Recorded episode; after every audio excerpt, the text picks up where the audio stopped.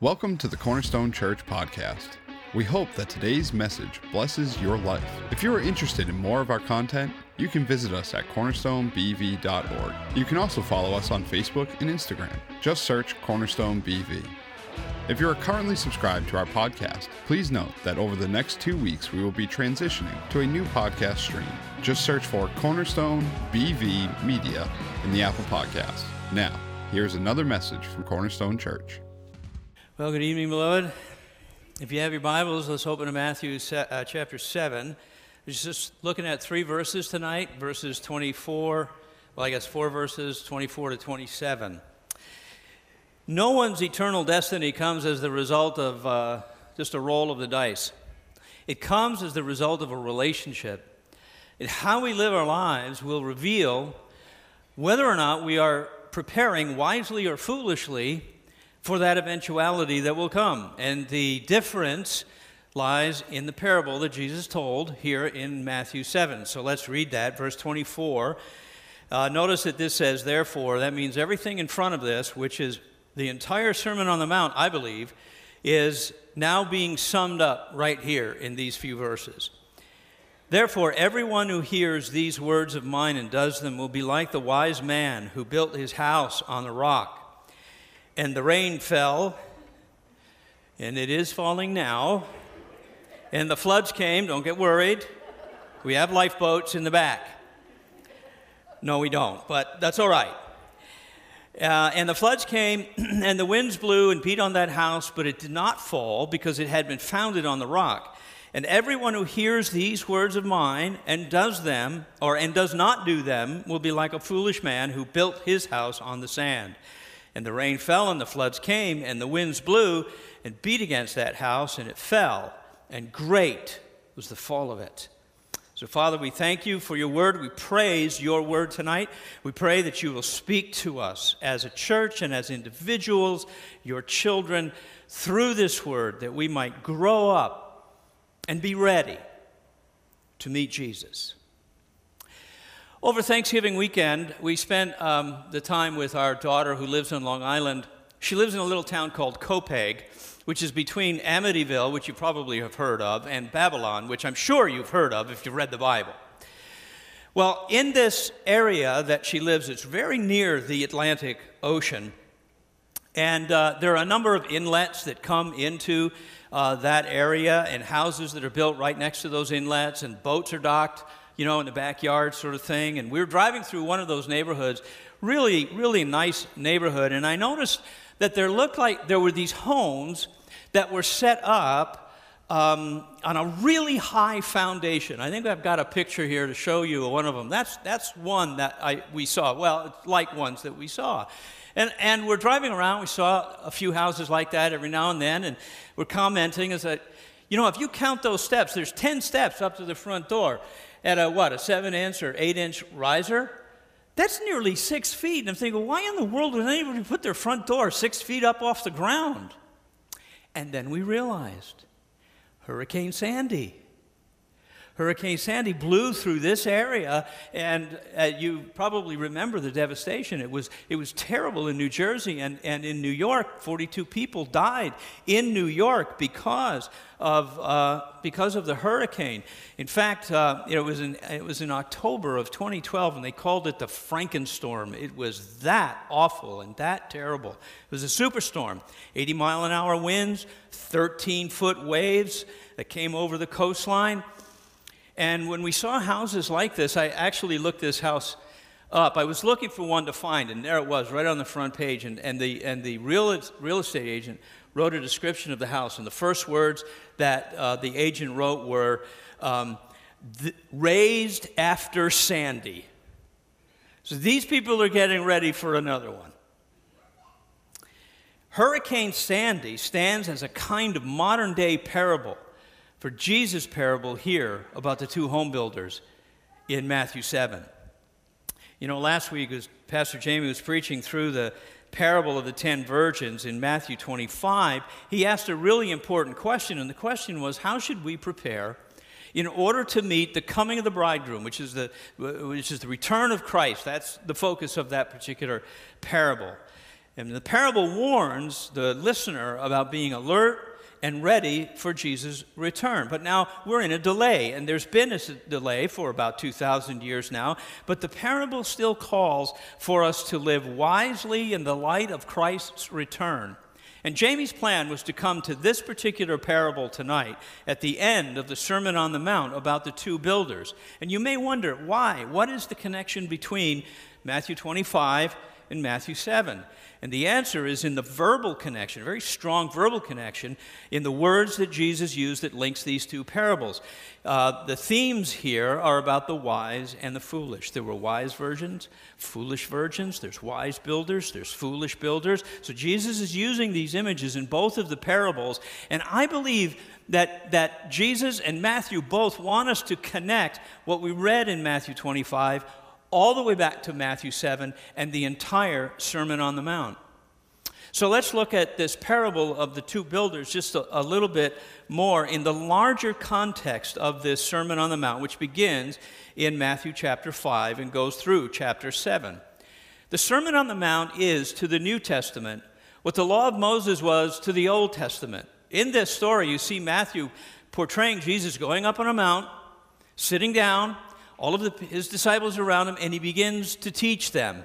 And he tells them, uh, he tells them uh, right here in chapter 7, he tells them there's only one way into the kingdom, and it's a narrow way. It's a constricted way. You know, there's a broad way, but the, the king of the kingdom says that you must come on a narrow path. It seems terribly confining. It seems like the Broadway would accommodate so many more people. But Jesus says, no, you have to come into the kingdom without any baggage of conditions. In other words, you don't make conditions to come into the kingdom. The king sets the conditions. But once you get into that kingdom, there's tremendous joy on the other side of coming through. There is so much about the kingdom of God that Jesus teaches in these chapters that's just contrary to our natural way of thinking. You know, some things are just not easy, some things are just not comfortable. Prayer is not easy, fasting is not comfortable. Loving those who hate us seems impossible. But if we are willing to embrace wholeheartedly these truths, we will discover the greatest of joys. And that joy starts by becoming painfully aware of our spiritual poverty. You know, the opening line of the Sermon on the Mount says exactly what we need to hear Blessed are the poor in spirit, for they will inherit the kingdom of heaven. Now, I don't know about you, but I don't usually consider myself to be spiritually poor or meek I don't often hunger and thirst for righteousness. I know I'm not always merciful, but I sure know I always want mercy. And I may not say it out loud, but I'm not always pure of heart in all of my motives. I'm rarely a peacemaker. Sometimes I'm a peace faker. We certainly don't like being persecuted for Jesus' name. You know, it's really hard to meditate through Matthew 5 to 7 and feel somehow unfazed by the things that I read. There's insufficiencies all over the place in me. How about you?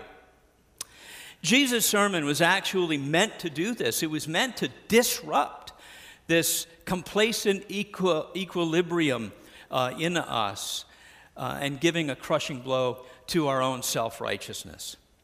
But on the other hand, the Sermon on the Mount is filled with offers of grace. Jesus follows up his high demands for the kingdom with an invitation to receive the pardon of mercy from God, to know the unchanging love of God, so that we might grow in devotion to God and personally conform to the norms of his kingdom. And that's the big theme that's on Jesus' mind when he comes to this little parable at the end of Matthew 7 and telling us there's only, there's only two ways to prepare for the coming of the King. So whether he returns in our lifetime or he continues his delay and we die, every single one of us is going to meet the King. Are we ready? Are we prepared? How should we prepare? Well, let's take a closer look at the parable and see if we can understand Jesus' teaching about how to prepare ourselves to meet him. The parable is a call for decision. This is one of those parables where Jesus basically could say it. You have to make a decision. It's this way or it's this way. You decide. And so he gives the, the uh, challenge right up front. He says, Everyone who hears these words of mine and does them will be like a wise man who built his house on the rock. Now, Jesus' audience knew a lot about needing to build buildings on a solid foundation. In his day, home builders had to dig down deep into the limestone bedrock that lay underneath the sandy topsoil of Israel. And like other, uh, like other parables, this, this one has metaphors that point to the reality that is standing behind them. And the first metaphor is about these two houses. And we can assume there really isn't to be any d- distinguishing marks between the two houses. They're just two houses. They probably look a lot alike. They're probably both really attractive. Maybe they got fresh paint on them. They're well kept. From the outside, they just seem to be the same. We can't see what's underneath, we can't see what's inside. But we already know that one of them stands on a bedrock foundation. And that's the word that Matthew actually uses. And the other one stands on nothing more substantial than the shifting sands. On the surface, they both look equally strong. Now, everyone understands the importance, I think, of building on a solid foundation. Our uh, construction company certainly did when they called the building engineers to come and look at our foundation underneath the fellowship hall over here to make sure that uh, it was sufficient to, to hold the structure that's rising, rising above it. And so they did some examination, and here's, here's the pictures that uh, Jamie took this week for his sermon, so I decided I'd use them. After all, he went to a lot of work to go down there. So before, we could see that something needed to be done, and then after, something was done. And now we know that that foundation is going to um, hold up the structure that's above it. The metaphor that is standing behind a foundation is often used in Scripture to tell us something about God and our relationship with Him. For example, probably one of the most important texts of the Old Testament in Isaiah 28. It says, Therefore, thus says the Lord God, Behold, I am the one who has laid a foundation in Zion, a stone, a tested stone, a precious cornerstone, a sure foundation. Whoever believes will not be in haste. Now, this verse from Isaiah is repeated several times in the New Testament. It's repeated in three of the four Gospels. It's repeated by Paul in the book of Acts in a sermon, and it's repeated uh, by uh, Paul when he wrote Romans. It's also repeated by Peter himself. So, this is a, a very foundational text about who Jesus is in the Bible. And Jesus brings the point home when he defines that it's the fool. It's a fool. The fool is the kind of person who hears the things that Jesus says and then walks away and doesn't do anything with it. Doesn't practice it, just ignores it. He says, I heard it. But doing what Jesus teaches is what makes the difference between a fool and a wise person. Now, think about it. At first blush, no one would ever suspect there was a difference between those two houses or the two men who built them. Well, let's, let's bring it forward into our day. No one would ever suspect the difference between two people who sit in the same pew, and they're in the same worship service for years. They fellowship. When they had a fellowship hall, they had coffee together. They talked about God. They talked about the incarnation of Christ. They talked about his resurrection. They talked about the Bible and salvation. They probably talked about their favorite teams during a COVID filled co- uh, uh, competition during this year. They affirmed the exact same truths about who Jesus is, his death, his resurrection, and his eventual return.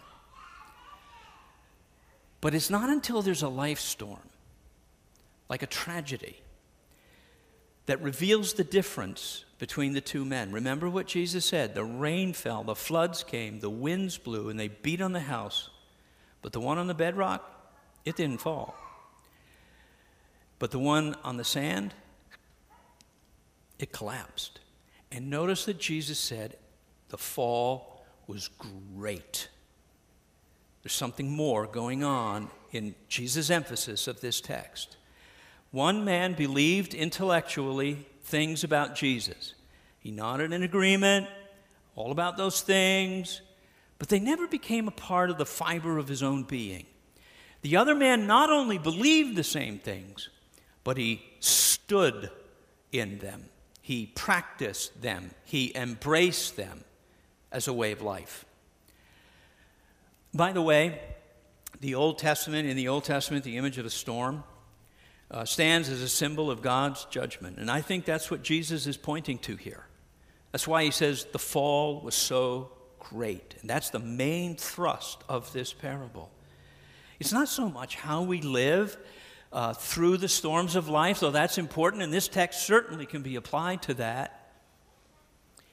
But it's more important that we are ready for the greatest storm that will ever come on this earth. You think COVID is bad? The storm that God will bring when Jesus comes won't even hold a candle to COVID. They all pale in comparison uh, by the most significant of realities Jesus' return. So, how we prepare will determine the direction that our lives will take. If we prepare wisely, then our lives will follow that narrow path but produce tremendous joy. But if we foolishly ignore the preparation, our lives might follow whatever path we discern, whatever, whatever we think it might be, but it will end in a great fall. So that's why Jesus warns us to live like a wise builder, not a foolish builder, because our decision will have eternal significance. So let's answer that question right now. How do we prepare?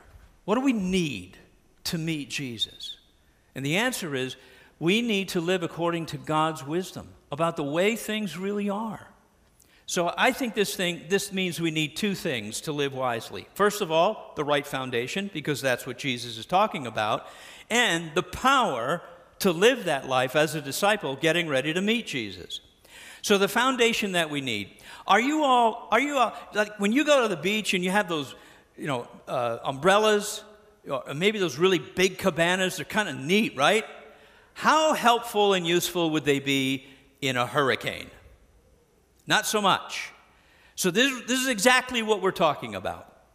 The foundation that we have to have is one that we cannot build. We don't have anything that we can put into the place of that foundation. That foundation is too precious for any human being to create. The foundation can only be received as a gift. The foundation is all of grace because the foundation is Christ. He is the sure foundation for us. By his death, by his resurrection, he met the demands of the law and the demands of the, of the Sermon on the Mount, by the way, and a one time, never to be repeated, supreme act of love. Through the cross, we are prepared by being pardoned from all our sin and the guilt and all of the shame of it. And then we receive the gift of the Holy Spirit to empower us to live that transformed life that God has designed us to live and to demonstrate His mercy, to demonstrate His pardon, to demonstrate the love of God and our devotion to Him. Christ is the foundation that God offers everyone. Like Isaiah wrote, a cornerstone chosen and precious. This Christ has everything that we need to meet every storm in life, as well as to stand unashamed in the great final storm of his return. So we, we get three things here from this foundation. First of all, Christ is an unmovable foundation. That means that he won't ever leave you. He won't, he won't ever leave you when you fail in your life. He won't disown you when you're tempted to disown him. You may sin 10 times a day. What is it that Jesus said what, when Peter said, you know, should I forgive somebody up to seven times? And that would be pretty good, wouldn't it, Lord? I mean, that's, that's really pressing the mark, isn't it? And Jesus said, nah, try 70 times seven, one sin, one day. It just blew his mind. Well, if Jesus said that to Peter, how much more do you think Jesus is willing to forgive you of your sins in one day when you come to Him and you ask Him to forgive you? He is anxious to forgive. He never has to stir up forgiveness, it just sort of comes out of Him naturally. After all, he's promised to f- finish what he started in you, right? Philippians 1 6 says, uh, I am sure that God, who began a good work in you, will carry it out and finish it until the day of Jesus Christ. That means he saved you when you barely understood what was going on. You had like no clue about what it meant to be a Christian, but he saved you anyway regardless of the conditions under which you were saved, the reality is He saved you. And at that very moment, He went to work in you, transforming your life so that you would look less like the devil that you served and more like the Savior who saved you. You're God's building project. He's not a quitter. He's never going to be sorry that He started you. You know, some mornings I wake up and I just think, oh, today, it's going to happen today. I'm going to hear from God. I'm going to open the Bible and I'm going to read this verse. Buchanan, you're a mess. I just, I'm, I'm at wit's end. I'm done with you. I've never read that verse. Neither will you. Every time I read something in the Bible and I think he's done with me, I find out he's not done with me. He saved me. He's got to finish this mess. He started it, he's got to finish it. Christ is also an unshakable foundation. You will never do anything that catches God by surprise. He is absolutely unsurprisable.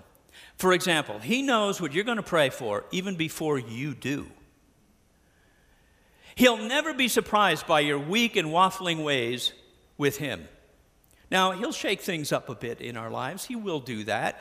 But He only does that because those things distract us from the deepest desires of our new identity in Christ, God's shaking is a sign of his constant love. He plans to come into our lives and do a thorough house cleaning, getting rid of all the junk that hinders our progress towards holiness. I think God is the ultimate 1 800 got junk guy. He points at the junk and says, I'm going after this one. You know, we don't have to point to the junk. We don't often point to the junk. I see the junk in the corner. I'm not going to look at it. So he goes over to the corner and he points at it and says, Bob, guess what? We're working on this now. Okay, let's go. And he rids us of the junk so that only the essential things remain things like wholehearted devotion and desire for God, empowered by obedient joyfulness. And third, Christ is an unchanging foundation.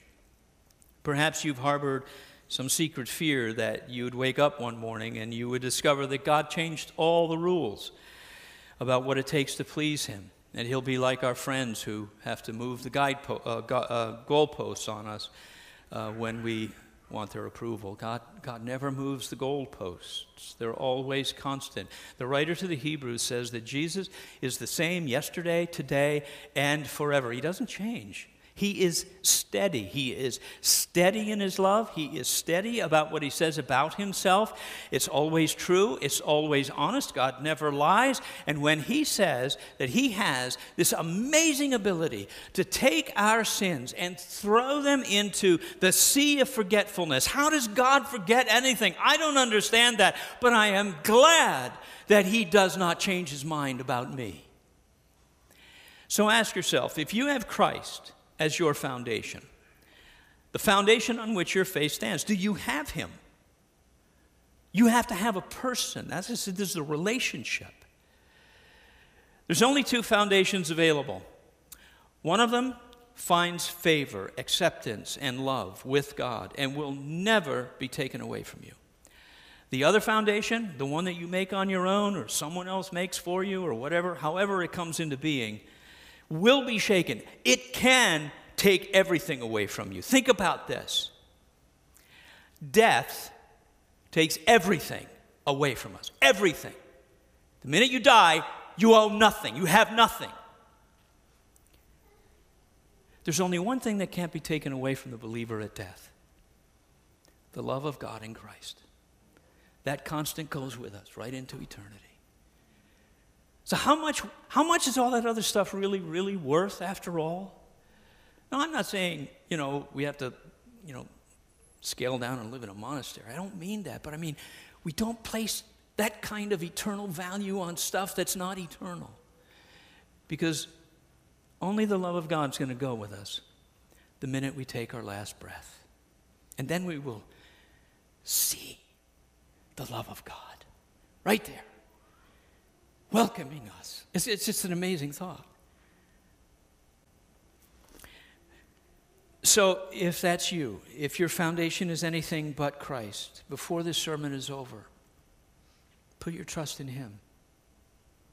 So, just, you, you have until the end of the sermon, and it's, it's at least an hour longer now. I want to give you a grace here. God will give you an opportunity. Put your trust in Christ. And if you don't know how to do that, just ask Him, How do I do that?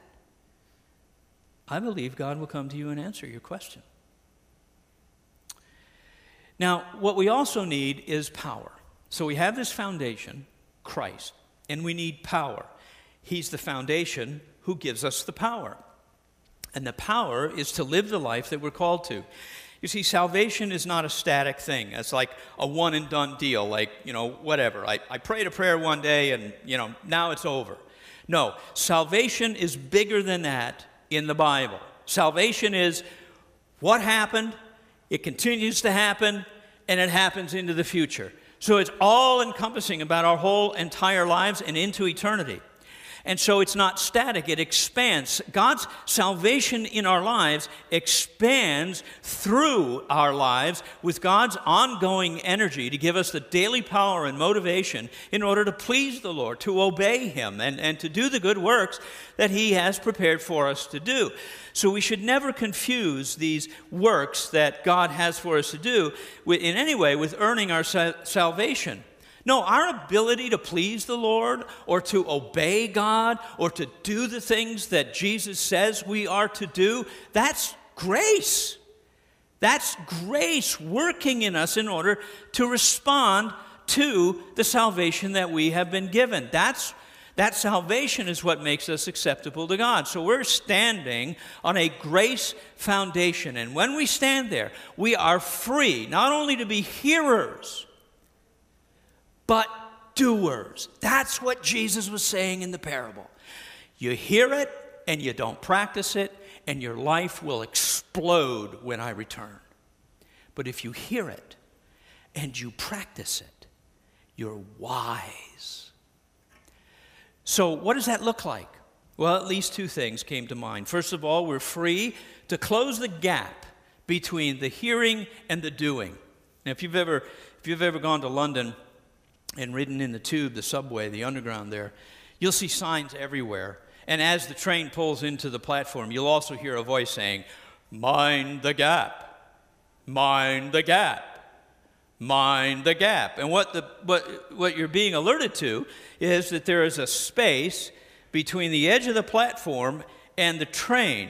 And people can get their feet caught in that thing. They can trip. It can be dangerous. So they're told, mind the gap. You and I have a gap in us, even as believers, and that gap is between the hearing and the doing. Even though we are believers, we have these gaps in our lives, and they, they are uh, uh, dangerous to us because they can trip us up.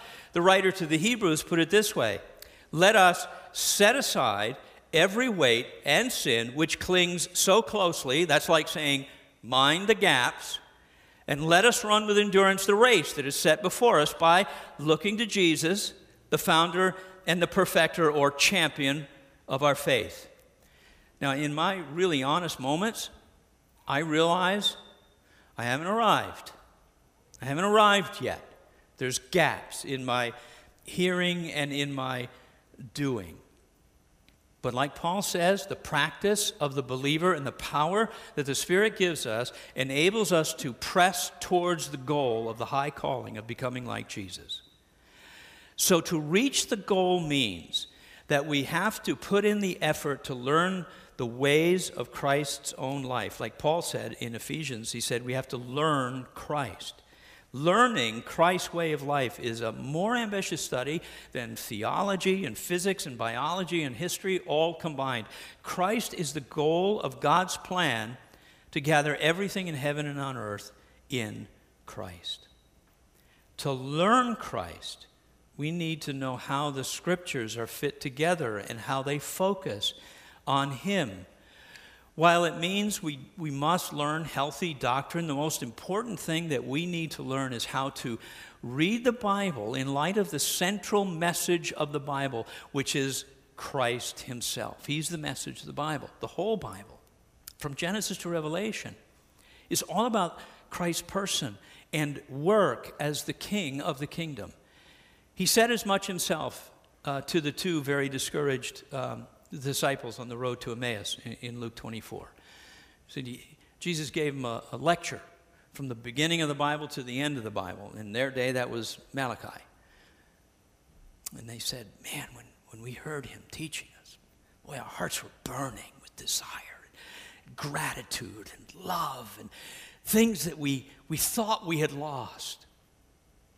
Listen, if we want sanity and stability and calm in our lives in the rest of 2020 and going into 2021, we can have that as we look to Jesus to get to know him more intimately and let him change us to be wholehearted, devoted followers. The Bible is so much more than a good book of advice. It's our GPS for living as Jesus followers. We read it, and we should be avid daily readers of it with a motive that says, you know what, I am thirsting for hope today. So I am coming near to hear what God has to say to me today. Or I, I, am, I am really thirsty and hungry to live more righteously. So I, I'm coming to God's word today to increase my faith in areas where I doubt. Or I want, I want victory over this sin. It just, I've had enough of it. It, it. it hangs on to me. I need more grace in this area of struggle. I'm hungry to see the glory of God in Christ, and so I'm coming to be changed by that glory into the likeness of Jesus. That's how we learn Christ. This is the life of a disciple from the moment of conversion to the moment of meeting Jesus. Let's pray. Our Heavenly Father, what can we say? We don't want to be fools, Lord. We want to be wise people. Wise people who build on the foundation of Christ, the stone that you laid in Zion, the precious cornerstone. I pray that you will help us in this very distracting, crazy time that we're living in, that we will dig down deep into your word and stand on the solid foundation of the person and the work of Christ so that we might be free to love you more. We pray this in Jesus' name. And everybody said, Amen.